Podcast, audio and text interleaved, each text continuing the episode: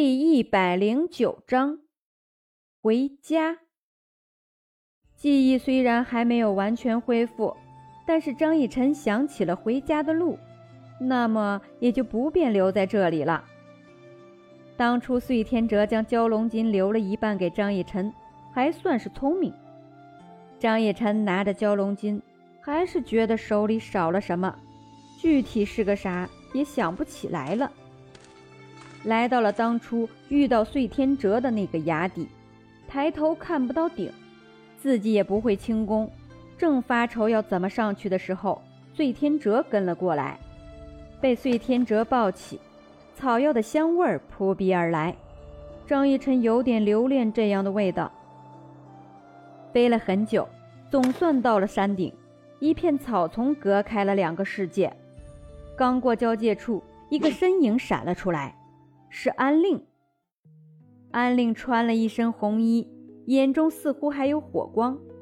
他冷冷地看着碎天哲，瞄了一眼碎天哲腰间的扇子。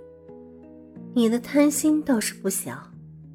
看到张逸晨安全回来，还拿着蛟龙金，继续说道：“但是，你的良知也不错。”碎天哲这人有点野心，胆子不大。要是胆子大还有野心。那这个人是留不得。安令不是没见过那样的，那样的人太可怕，即使是朋友都会毫不犹豫的下手。安姐姐这是什么意思？张逸晨对安令是完全信任的，所以直接站到了安令的身边，转而一脸警惕的看着碎天哲。碎天哲很是温和的一笑，没什么意思，只不过是。贪心和野心，莫名的发作了而已。醉天哲说着，后退了两步。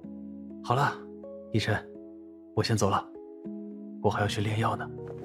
说罢，便转身一跃，直接从悬崖上跳了下去。张逸晨看得心惊胆战。走吧，我带你回去。真州的事情，安令已经谈妥了，四天之后，通往真州的路就会封闭，届时。将会举行一个盛大的祭祀。至于现在这个王朝的权贵，当时钦天监的人报告说天有异象，会有大事发生的时候，皇城一夜之间就空了，皇帝和皇子都躲了起来，就连张将军府的人也都躲了起来。张父去找张逸晨的时候，以为张逸晨已经先走一步了，但是这么多天没见到张逸晨，不由得紧张起来。原本是想要去找张逸晨的，但是安令告诉他们，张逸晨没事儿，只不过是去真州做些事情而已。然而张父并不这么认为，毕竟他们不了解真州，至于那里会不会有危险，对此一无所知。安令化身为火凤，张逸晨很是熟练地翻身而上，闭上眼睛，依旧不敢往下面看。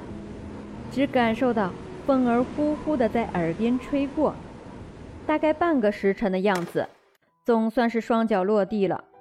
看着眼前的金銮殿，张逸晨觉得异常亲切，但是又觉得有些事情模模糊糊的记不清，比如自己怎么就当上了官儿，好像是蛮族一战中自己起了重要的作用，但是少了谁呢？好像那个人跟自己是一起的。还有就是手上的蛟龙金是要给谁的？头隐隐的作痛，有些记忆还是模糊。和安令一起到了金銮殿，其中一个人特别的显眼，一身白衣坐在轮椅上，看起来很憔悴。看到此人，张逸晨的心里抽痛。这究竟是谁？为什么在自己的记忆中没有他的存在？逸晨，秦洛风抬眼看着张逸晨，洛风，条件反射般的喊出来名字。蛟龙姬，你拿到了吗？张逸晨点点头，在这里呢。紫衣女子伸手想要来拿，但是张逸晨有种不想给她的感觉，很是厌烦的将手缩了回去。紫衣女子有点尴尬，逸晨。将龙镜给我吧，我交给许安，让他亲自炼药。凌云宫的人都会医术，像安令、许晨、许安、许雪，都是会医术的人。对于安令，张逸晨感到异常亲切。所以你在郑州遇到了什么？安令边问边将张逸晨头上的绷带解开，恐怖的伤口令人心疼。安令装作无事的样子，神情淡漠的一层层解开。我不记得了，我在真州的记忆一点也不知道了。所以你连神器被人讹走了都不知道？啊？什么神器啊？我什么时候有神器了？你自己当然是不知道自己的神器被讹走这件事，因为你的记忆恢复的并不全面，而且是那人故意让你的记忆恢复不全面，这样才能够拿走你的神器。安令知道这个真相有点晚了，要不是刚刚忌惮碎天哲有两件神器在手，说不定直接出手，直接弄死他算了。张逸晨万万没想到。自己被人算计了。看到张逸晨还是一脸震惊的样子，安令只是笑了笑，对旁边的东阳墨使了一个眼神之后，东阳墨很是乖巧的拿着一个大大的水晶球。你看，画面回转到张逸晨和碎天哲一起到幽海的时候，张逸晨将神器递给了碎天哲，碎天哲脸上的神情不仅是震惊，还有贪婪。这样的神器放在真州大陆，足以买下二府。正因为如此，醉天哲才会费尽心思想要得到。画面再次跳转，张逸晨被蛟龙打飞，头磕在石头上面，昏了过去。醉天哲一开始还露出担心的神情，但是转眼变成了微笑。画面再一次的跳转，转到了张逸晨醒来。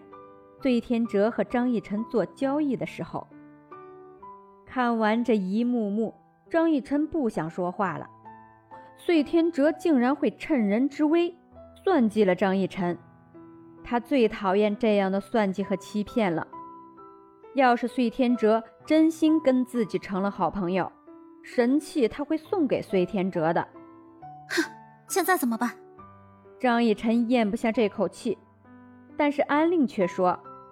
你现在知道了这件事情，你就应该找到他，并且对他说：“这个神器本来就是送给他的礼物。”赢得人心的事情，为什么不做？安令稍加点拨，张逸晨便明白了。既然已经是拿不回来的东西，那就增加点意义吧。